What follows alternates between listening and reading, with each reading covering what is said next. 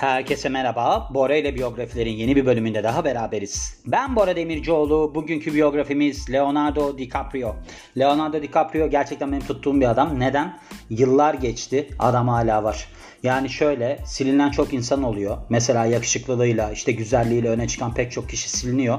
Ama bu adam silinmediği gibi bir de ileri gitti ki bence zaman içerisinde tipi de bozuldu. Yani benim sevmediğim bir yüz şekli var mesela. Böyle bir kalp şekli. Yukarıya doğru açılan geniş suratlı birisi. Ha, gözü kaşı falan güzel ama onunla beraber hani bunun ötesine geçti. Oyunculuğunu ilerletti. Gitti Oscar aldı. Bir şeyler yaptı. Bir karizması var. Dedim ki acaba dedim bu adamın karizması nereden geliyor? Nereden geliyormuş biliyor musunuz? Akrep burcuymuş. Yani oradan geliyormuş. 11 Kasım doğumluymuş. Benden 3 gün önce doğmuş. Aramızda sadece 250 milyon dolar fark var. Öyle bir net değeri var çünkü o civarda. Sonunda bahsedeceğim zaten. Yani kısaca Leonardo DiCaprio benim yapmak istediğim bir insandı ama neden bu zamana kadar yapmadım onu da bilmiyorum. Bugün Canberk gelecekti normalde. Onunla biliyorsunuz ortak bir program yapıyoruz. Metalcileri falan yapıyoruz. O bugün dedi ki bana ben spora geleceğim ama dedi çok kalamayacağım çünkü işe geri dönmem gerekiyor. Ben de hiçbir şey diyemedim tabii ki. Eğer ki dedim sen böyle istiyorsan, yıldız olma fırsatını tepmek istiyorsan tabii ki tepebilirsin. Ve tepti. Ben de tek başıma yapıyorum. Ve bakalım Leonardo DiCaprio kimdir, nedir onlardan bahsedelim. Doğduğu yer Los Angeles, Kaliforniya. Yani Amerika doğumlu ve tanıdığımız kısım ne? Amerikalı aktör ve yapımcı olması ve bununla beraber de iyi görüntüsü ve de oyunculuktaki ustalığıyla tanınıyor. Televizyonla başlamış kariyerine 1991 yılında Santa Barbara adlı işle ve ardından da uluslararası bir yıldız haline geliyor. İlk aslında televizyonda geçişini yani filmlere geçişini, beyaz perdeye geçişini korku filmi Critters 3'te yapmış ve ardından da pek çok filmde kariyerine devam ediyor. Bunların arasında neler var? This Boy's Life, Titanic yani Titanic, The Man in the Iron Mask ve bunun gibiler. Bununla beraber Romeo Juliet. Bu film güzel bir filmdi yalnız. Onu hatırlarım. Çok stil bir filmdi. Yani gerçekten güzel bir film yapmışlar. Böyle özellikle benim şimdi Uğur'la beraber yaptığım, Uğur Altun'la beraber yaptığım bir YouTube kanalı var. Ben özellikle onda ilişkiyle ilgili bir bölüm koyduk biz. Yani bir televizyon kanalı gibi düşünün onu. Televizyon aslında gibi düşünün. Bir kanalda şey var diye düşünün. Böyle ilişkiyle ilgili bir şey. Bir tanesi de sinema ile ilgili filan.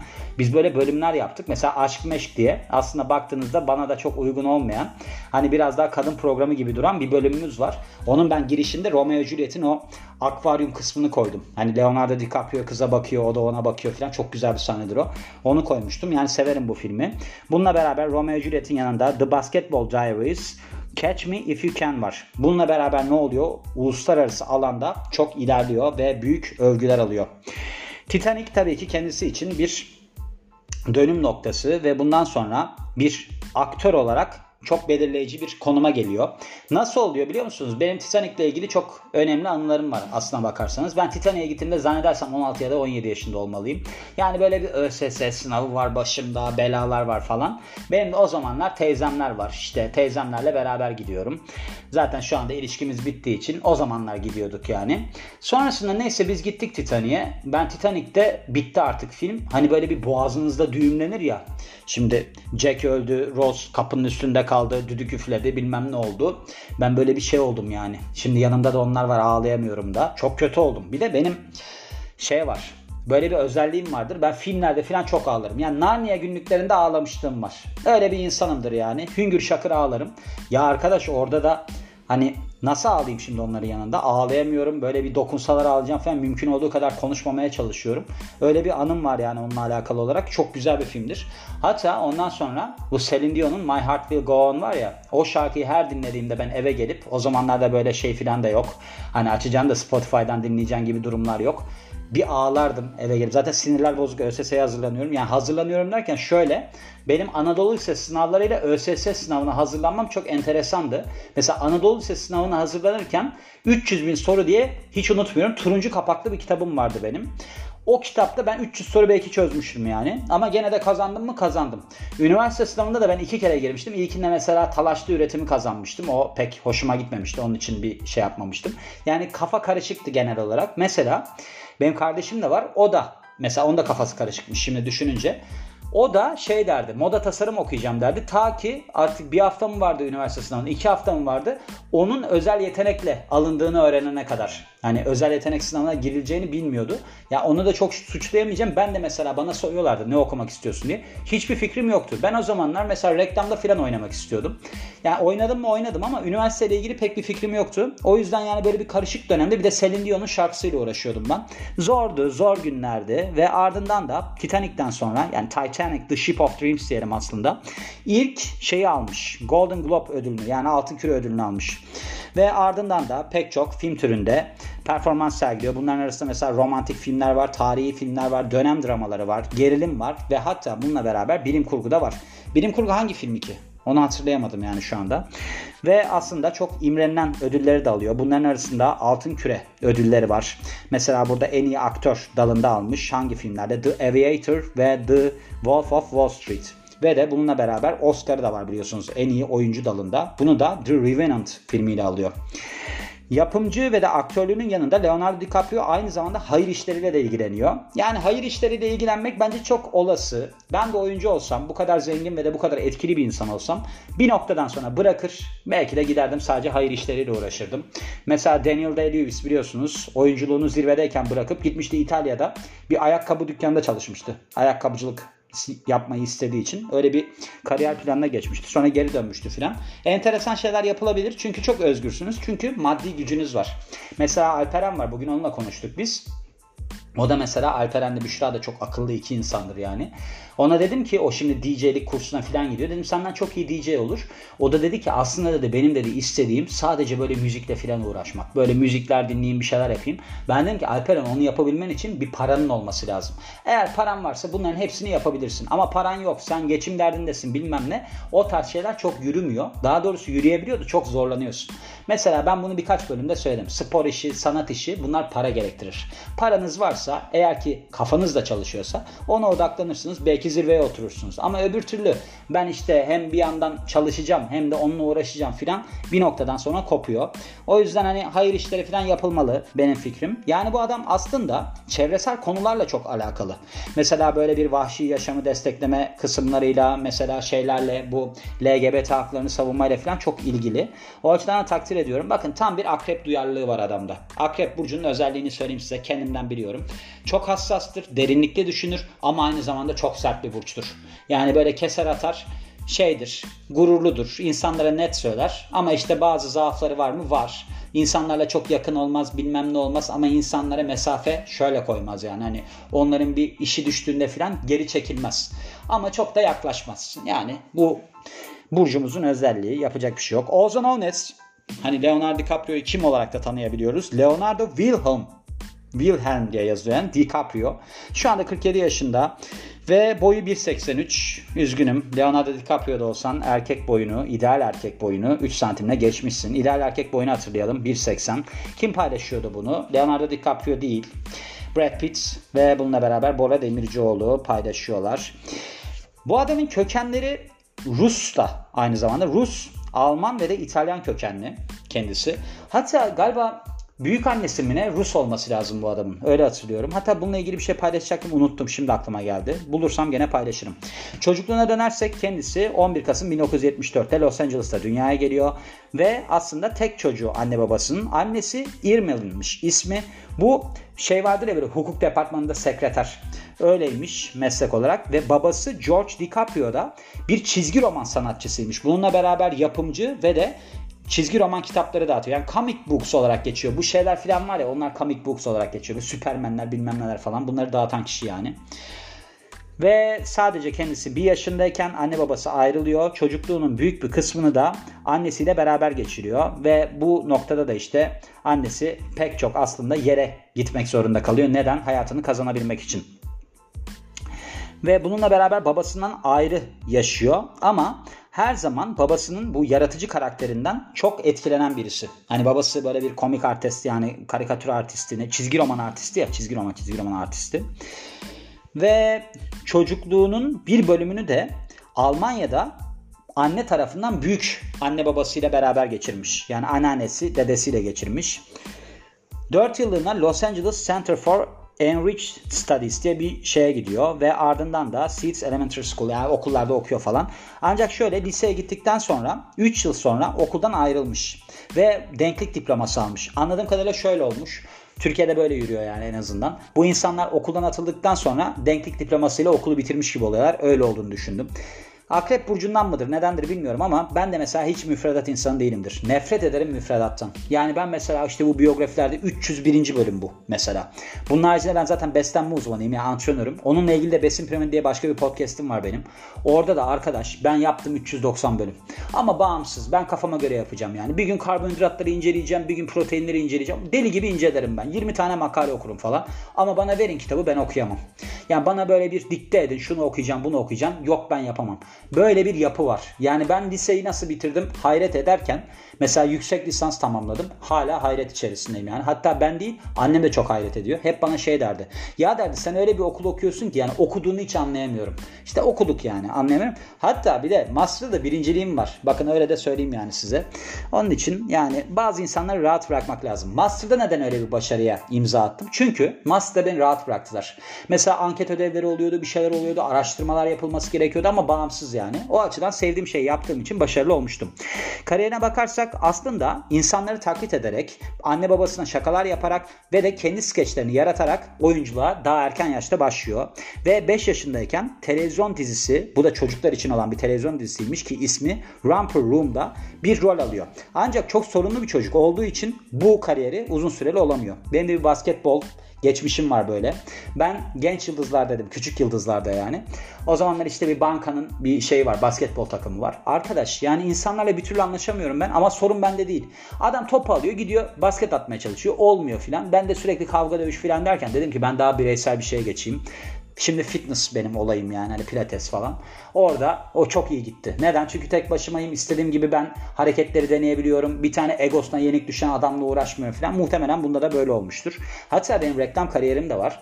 Reklam kariyerimde bir reklam çekiminde bir adama dedim ki yönetmene, yönetmene ben oyuncu olarak söylüyorum. Siz dedim çekemiyorsunuz galiba. Çünkü ben saydım 64 kere mi ne çekti. Dedim ki 64 kere çektiniz yani aynı sahneyi. O da demişti ki bana işimi öğretme. Ama ben galiba kısmen haklıymışım. Çünkü aslında benim söylediğim şey doğruymuş. Neden biliyor musunuz? Çünkü o adamın başka bir yönetmenliğini görmedim. Orada zirvedeyken bıraktı denilebilir.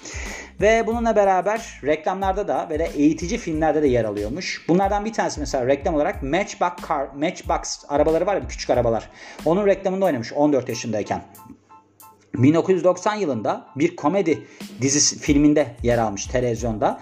Aslında şöyle bu film değil de bunun dayandığı bir televizyon kısa dizi serisi diyelim yani Parenthood'muş filmin adı. Bunun üzerine gelişen bir dizi yapılmış yani orada rol almış 90 yılında ki kendisi bir adaylık alıyor bununla alakalı olarak. En iyi genç aktör Young, young, young diyorum. Young Artist Award yani genç artist ödülü buna aday olmuş. Ardından pek çok dizide yer alıyor. Bunların arasında The New Lassie. Bu Lassie herhalde bir tane köpek vardı ondan bahsediyor. Ve Roseanne. Kariyerinin dönüm noktası 1991 yılında oluyor. Growing Pains isminde Growing Pains isminde bir aile komedisinde yer alıyor. Ve film çıkışında korku filmi demin bahsettiğim Critters 3, Critters 3 ile yapıyor. 93 yılında The This Boy's Life filminde Robert De Niro'ya karşı oynuyor ve çok beğeniliyor eleştirmenler tarafından. Aslında bu böyle üvey babasıyla arasında gergin bir ilişki olan çocuğu anlatıyor. Onun üzerine kurulu bir film. Ve ardından da 93 yılındaki What's Eating Gilbert Grape filmiyle kariyerine devam ediyor. Burada şey demiş şapkasına bir tüy daha ekledi demiş yani böyle hani kariyerinde bir adım daha atmış gibi. Burada da Johnny Depp'le beraber başrolü paylaşmışlar. 95 yılında The Basketball Diaries ve The Quick and the Dead'le kariyerine devam ediyor. Leonardo DiCaprio aynı zamanda Claire Danes'e karşı yani onunla beraber Romeo ve Juliet'te yer alıyor 96 yılında. Bu da Baz Luhrmann'ın filmi. Tabi bu biliyorsunuz şeyin aslında Shakespeare'in oyunu onun üzerine kurulu.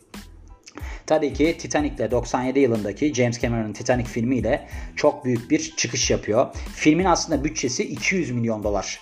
Yani aslında en pahalı bir en pahalı film oluyor. Bu filmin de çok enteresan bir kaderi var. Film çıktıktan sonra çok tutmuyor. Birkaç hafta sonra tutmaya başlıyor. Çok iyi de film yani. Bununla beraber tabii ki çok başarılı olunca film Leonardo DiCaprio'ya çok büyük bir oyuncu olduğunu kanıtlama fırsatı veriyor. Çünkü başrollere yükselmesi bu şekilde oluyor. Çünkü denmez ona aslında. Ve böylece başrollere geçiş yapıyor. The Aviator 2004 yılında, Blood Diamond 2006 yılında ve The Departed 2006 yılında. Bu köstebekti galiba Türkçesi. Kendisine pek çok takdir getiriyor ve bununla beraber Oscar adaylığı getiriyor.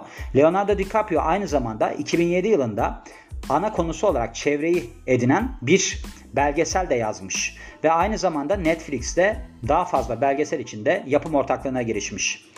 J. Edgar 2011 yılındaki biyografik drama filmiymiş ve hani pek çok araştırma yaptığı bir performans sergilemiş. Hani böyle çok uğraştığı bir performans sergilemiş. Burada da bir FBI yöneticisini canlandırıyordu. Director'ını canlandırıyordu. J. Edgar Hoover ismindeki. Ve bununla beraber de çok hani ikna edici performansından dolayı pek çok beğeni kazanıyor. 2013 yılında borsacı Jordan Belfort karakterini canlandırıyor. Bunda nerede canlandırıyor? The Wolf of Wall Street'te. Margot Robbie ile beraber oynuyordu biliyorsunuz. Bu filmin yönetmeni de Martin Scorsese. Ve film aslında hani New York City'de bir borsacının şeyini anlatıyor, kariyerini anlatıyor. Aynı zamanda bu şeyden adaptasyonmuş. Jordan Belfort'un aynı isimli anılarından derleme bir kitabı herhalde. Oradan bir şeymiş. Uyarlamaymış. DiCaprio The Revenant 2015 yılındaki filmde başrol oynuyor. Film aslında Michael Punks'un aynı isimli romanına dayanıyormuş. Ve bu Hugh Glass'in deneyimlerini baz alıyormuş. Oradan etkilenmiş. Bu da Hugh Glass karakterini canlandıran kişi kim? Leonardo DiCaprio. Biliyorsunuz Rick Dalton karakterini canlandırdı. Quentin Tarantino'nun yönettiği komedi drama filmi Once Upon a Time in Hollywood'da. Yani bir zamanlar Hollywood'da. Bu 2009 yılında. Güzel de bir filmdir bu. Bunu izlemenizi tavsiye ederim yani. Ardından da Doktor Randall Mindy'yi canlandırmış. Ha bilim kurgu filmi dediği bu. Bilim kurgu filmi kara komedisi Don't Look Up'ta 2021 yılında yayınlandı. Bu Netflix filmi biliyorsunuz. Oyunculuğun haricinde Leonardo DiCaprio bir şey yapım firmasına sahipmiş. İsmi de Appian Way Productions. Büyük işlerine bakarsak tabii ki 97 yılındaki felaket filmi Titanic tartışmasız DiCaprio'nun en iyi performanslarından bir tanesi. Jack Dawson karakterini canlandırıyor filmde ve tabii ki izleyicinin büyük beğenisini kazanıyor. Super stardom diye geçmiş yani süper yıldızlık mertebesine yükseltiyor Leonardo DiCaprio'yu. Ve film son derece iyi eleştiriler alıyor ve aynı zamanda da tabii ki ticari yönden inanılmaz derecede başarılı oluyor.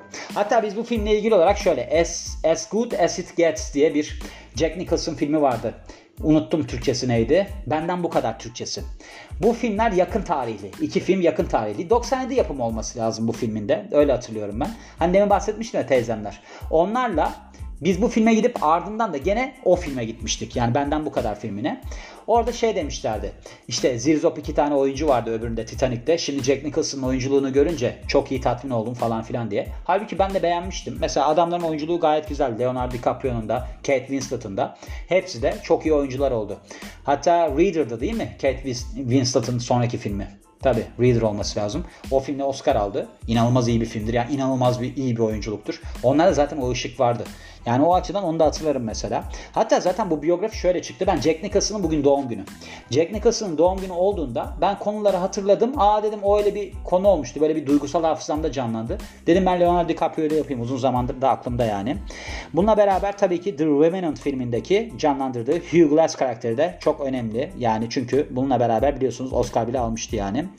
Film hem çoğunlukla performans dalında, yönetim dalında ve sinematografi dalında olumlu eleştiriler alıyor ve Leonardo DiCaprio'ya da pek çok prestijli ödül kazandırıyor. Ödüllerine başarılarına bakarsak bir filmi varmış bu adamın. Ben bilmiyordum bunu. Demin de bahsettim. What's Eating Gilbert Grape. Burada zihinsel olarak engelli bir çocuğu canlandırıyormuş ve en iyi yardımcı aktör dalında akademi ödülüne yani Oscar ödülüne aday olmuş. Titanic 14 tane Oscar ödülüne aday oluyor ve bunların 11'ini kazanıyor. Leonardo DiCaprio'nun popülerliği tabii ki skyrocketed diye geçiyor. Yani böyle bir acayip arşa çıkıyor. Ve ardından da en güzel 50 insan 97 ve 98 yıllarında People dergisinin listesinde yer alıyor. 50 en güzel insan listesinde yer alıyor. The Departed Köstebek filminde en iyi yardımcı oyuncu dalında Satellite Award'u kazanmış. En iyi aktör kategorisinde Altın Küre'de ve de Screen Actors Guild'da aday olmuş. Ve ardından da çok sosyal konulara duyarlı bir vatandaş. Çevreyle alakalı çok büyük faaliyetlerde bulunuyor. Mesela kendisi 2000 yılındaki Earth Day'e katılımda bulunmuş ve Başkan Bill Clinton'la bir şey küresel ısınma ile ilgili olarak röportaj gerçekleştirmiş.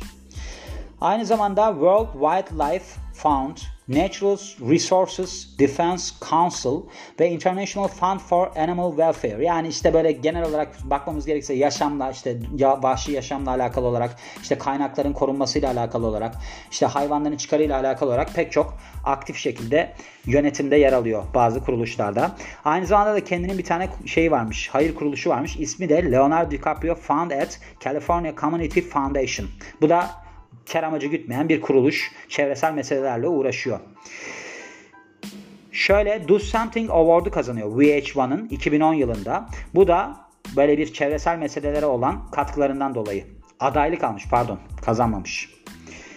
Ve Birleşmiş Milletler'de temsilci olarak bu iklimsel değişim şey konularında atanmış yani temsilci olmuş 2014 yılında.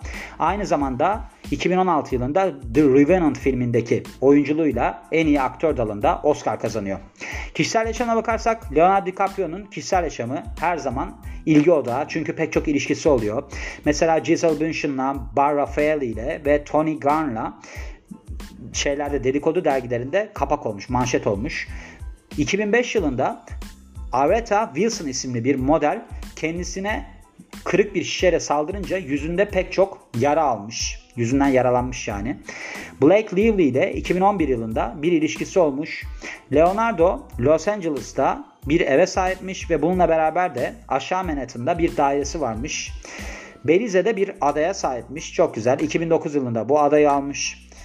Ve ardından da 2014 yılında da Palm Springs'te mi bir yerde bir ada daha almış. Bunlar çok önemli değil yani. Bunları geçelim. İnsani yardımlarına bakarsak pek çok şey var. Bağışı var. Yani pek çok sosyal meselelerle alakalı olarak. Mesela 1 milyon dolar Wildlife Conservation Society'ye Kasım 2010'da bağış yapmış. Yani Vahşi Yaşamı Koruma Derneği diyelim. Aynı zamanda da gay hakları aktivisti bu kuruluşa da 61 bin dolar bağışlıyor. Aynı zamanda da hep aynı zamanda diye söyledim ama Leonardo DiCaprio Computer Center'a 35 bin dolar bağışlamış. Ve 1 milyon dolar da 2010 yılındaki Haiti depreminde yardım olsun diye bağışlamış. Net değeri de 262 milyon dolar. Çok iyi bir net değer yani. Ben çok özeniyorum böyle insanlara. Yani şöyle özeniyorum. Kariyerleri tabii ki bunların çok karışıktır emin olun yani. Çünkü bedeller ödersiniz. Özellikle Hollywood'da bu kadar zengin, ünlü filansanız bir şeyler yaşarsınız yani. Ama şu var. Mesela şeyi izlemiştim ben. Hatta ben Borel'e biyografilerini Instagram hesabında da paylaştım. Brad Pitt ile Leonardo DiCaprio Once Upon a Time in Hollywood diye bir filmleri var ya bir zamanlar Hollywood'da. Orada işte demişler ki acayip bunların egosu var. İki tane yıldız aynı filmde oynamaz. Quentin Tarantino delirmiş herhalde filan demişler. Halbuki adamlar böyle geceleri işte birbirlerine misafirliğe gitmişler. Brad Pitt'in böyle bir seramik atölyesi falan varmış. Beraber seramik işleriyle filan uğraşmışlar. Çok güzel yani. Hayatta bir şeyler başarmışlar. Şimdi de keyfini çıkarıyorlar. Çünkü belirli bir altyapı oluşturmuşlar. Artık bundan sonrası onların kontrolünde. Tabii ki bu zamana kadar pek çok şey yaşamışlardır ama benim fikrim yani sadece böyle bir yakışıklıyım, güzelim diye gitmekten değil, yana değil. Neden yana? İşte kendimizi güçlendirmekten yana. Oyunculuğu da geliştirdi. İşte tipi böyle benim çok tipim olan birisi değil ama sonuçta eli yüzü düzgün diyebileceğimiz bir tip. Ondan sonra da üzerine kattı kattı kattı. Şu anda güzel bir hayat sürüyor diyorum ve bu biyografinin de sonuna geliyorum. Beni dinlediğiniz için çok teşekkür ederim. Ben Bora Demircioğlu. Yeni biyografide görüşmek üzere. Hoşçakalın.